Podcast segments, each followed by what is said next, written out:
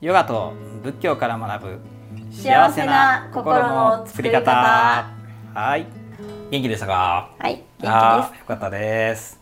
前回は白熊の話をしたんですね。うん。白熊のことだけは考えちゃいけませんよ。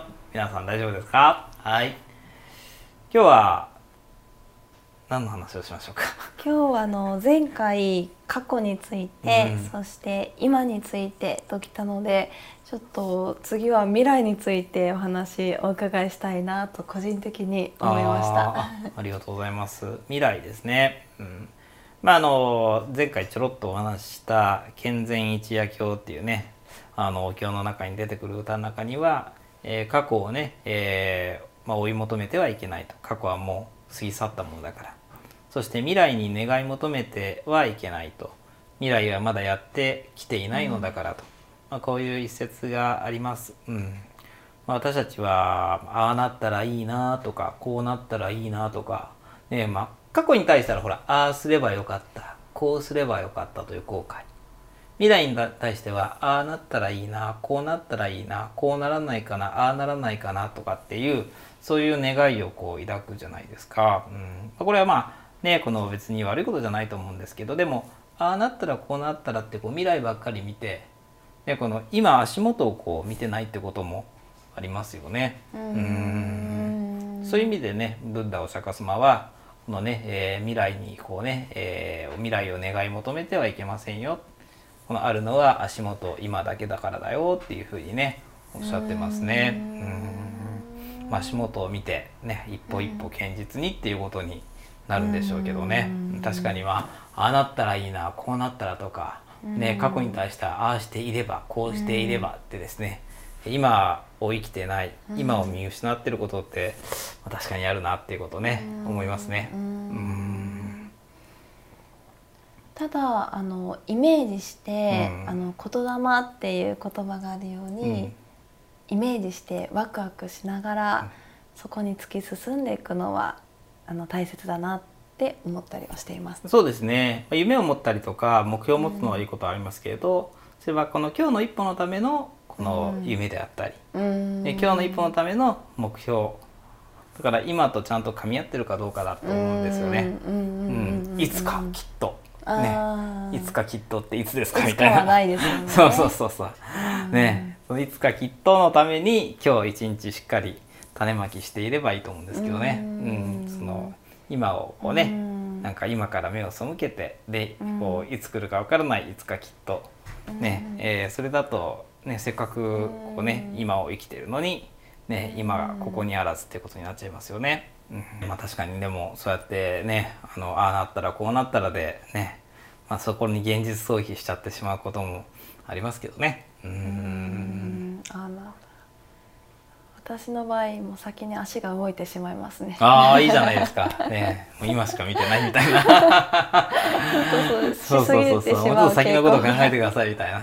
向 しすぎてしまう。あ。フットワークが軽すぎるというところがあるのかもねしれない。頑張りすぎないようにね、うん、やっぱこうちゃんとこう先のこと考えてうん。ちょっとコントロールしたりセーブしながらうん。やっていかないとね。こうポタッと倒れてしまったら生徒さんもね本当にこう悲しまれると思うので。うん。うんですね。でまああのやっぱこう未来っていうことに対してはこう不安を感じる人も多いと思うんですね。未来何が起きるんだろうかとまだやってこてこないことだからやっぱこう漠然としたこと不安をこう感じてしまうということはまあよくあると思います。まあ、このコロナ禍でねこう日本がどういうふうになっていくか世界どうになっていくかわからないと、うん、やっぱ不安ですよね。うんでまあ、この不安っていうことについてね、えーまあ、ちょっとこう、まあ、お話ししてみたいなと思いますね。うん。不安っていうのはその何が起きるかわからないから不安なんですね。うん。まあ起きることがもうほぼ分かってたら、まあ、あとはこう準備するだけなので、あの不安ではないんですね。それはもうこの解決しなきゃいけない課題になるわけですね。うん。で逆にこのどうなるかわからないはっきりしていないからこそこう不安になるんですね。うんでこの不安の食べ物っていうのは不安なんですね。不安だとどんどんこのねえ不安が不安を呼んで、えー、この物事がこう大きく深刻に思えてくるわけです。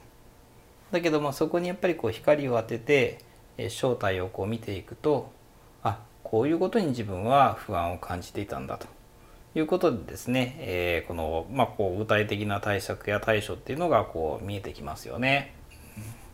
まあ、仏教のお話の中に「だ」「上」「魔」の例えっていうのがあってですね「だ」っていうのは蛇「上」っていうのは縄「魔」っていうのは朝なんですけれどある男がですねあの夜道を歩いていたら「うわ蛇がいる」と。うんいうことで怖くてねこの家に帰ってこう震えていた、え翌日ですね、えー、このまあ、この日がこう差してきたところにこう、ね、こうまた行ってみますとなんとこう縄だったんですね、うん、縄を蛇とこう見間違えていたわけです。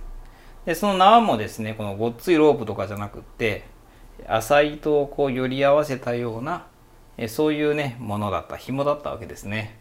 だからこのねこう何が出てくるかわからないっていう不安が縄を蛇にこの見間違えてしまったということですねだから私たちのいろんな物事っていうのはその人のやっぱこう不安や迷いがこう生み出すものだっていうことを、まあ、この教えたお話なんですね。うんまあ、私たちもですねこの不安が不安を呼んで余計こう落ち込んだりね悩んだりすることってあるんじゃないかなと思うんですよね。うん、その時にやっぱりこう目を背けずにそれをこうはっきりさせていくと。明確にさせていくっていうことがとってもね大事だと思いますね。うん、不安を不安のまま置いとくとこうどんどんこう不安が不安をね食べて大きくなっていくという感じですか、うん、あの不安のエネルギーって伝染スピード大きいなって思いました、ああそうですね。確かにこのコロナ禍においてもねやっぱこう不安な中でちょっとしたこのなんていうかなデマニュースでも瞬くこう不安を食べ物にしてどんどんどんどんこう広がっていくじゃないですか、うん、うん、いいニュースとかね真実や事実っていうのはなかなか伝播しないんですけれど、うん、デマとかね不安を煽るようなニュースっていうのは瞬く間にこう広がっていきますよね。うん。あのニュースもそうですし、うん、今オンラインであの授業養成講座をさせていただいてるんですけど、はい。うん、その養成講座の空間が好きなんですね。私が自分行っていた時もとってもプラスのエネルギーで満ち溢れているっていう空間が大好きだったんです、うん、でもオンラインでもこのエネルギーの波動って伝染するんだっていうことが今分かりましてあのみんなの不安な時っていうのは、うん、みんなに広がってしまいますし、うん、逆に元気なあのポジティブなエネルギーもみんなに伝染波動として広がっていくんですよね、オンラインでも。で YouTube でもそうかもしれないですし、ね、ね、これはテレビを通してでもかもしれないですが。ね、やっぱり伝わるんですね。そうですね。としてって思いました。うん、いや本当にねあのこう実際に会ってだけじゃなくて、うん、えー、ネット上でもねそういうなんていうかこう不安もそうだし、安心っていうのもですね、うん、えー、このやっぱりこう伝わっていくものだと思います。私も毎朝のライブ配信をしていると、皆さんたくさんコメントしてくださって、でお互いがお互いをこうね励ましたりとか、すごいこう温かいこうコミュニティがね、こう今こう育っているんですけれど、まあ、そこで共有しているのはこう安心感であったりね、共感であったりね、あいいなっていうふうにいつもね感謝していますね。ということで不安っていうのはねこのやっぱこう伝染すると。うん、コロナよりも恐ろしいのが不安の伝染だと、まあ、確かにそうかもしれませんね。うんね、そこからネガティブをポジティブに変えたそのエネルギーとかをね、うん、伝染していきたいですよね。そうですね。やっぱりこの不安っていうものをほっとかないということだと思いますね。うん、うん、ちゃんとこうねこうつまびらかにして見ていくと、うん、あちゃんと対策があるわけですね。まあ、今日本ではそうコロナの、ね、患者数もこう感染者数もあんまり増えてないじゃないですか、まあ、これからわからないですけれどちゃんとやっぱりこうきちんと対策したら、ある程度こう抑えられるっていうことが分かってきたんじゃないかなと思うんですね。最初はこうどうしていいかわからないから、もうとにかくみんな怖がっていたけれども最近は手洗いちゃんとするとかねマスクちゃんとするとか、まあ、そういう猫、ね、密閉空間でたくさん入るってことはなるべく避けるとかこういうことをみんなが心がけるだけでだいぶこう抑えることができると。いうことがもしねこう分かってきてそうなってるんだったらばちゃんと対策できるんだと。対策ができると怖くなくなりますよね。対処法がないからやっぱりみんな不安で。ということでやっぱりその不安っていうものに対してちゃんとこう向き合っていくっていうことが大事かなっていうふうに思いますね。うん。はい。いうことではい。今日はこの不安ということについてうん。お話しさせていただきました。向き合いましょということですね。なかなかねそこが大変なんですけど。う、うんはいどうぞ。はい。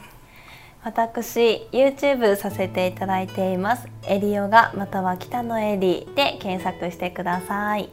はい、えー毎朝8時から、えーライブ配信をしています、えー YouTube またブッダの教えを学ぼうというね Facebook ページで配信していますのでぜひご参加くださいありがとうございましたありがとうございました。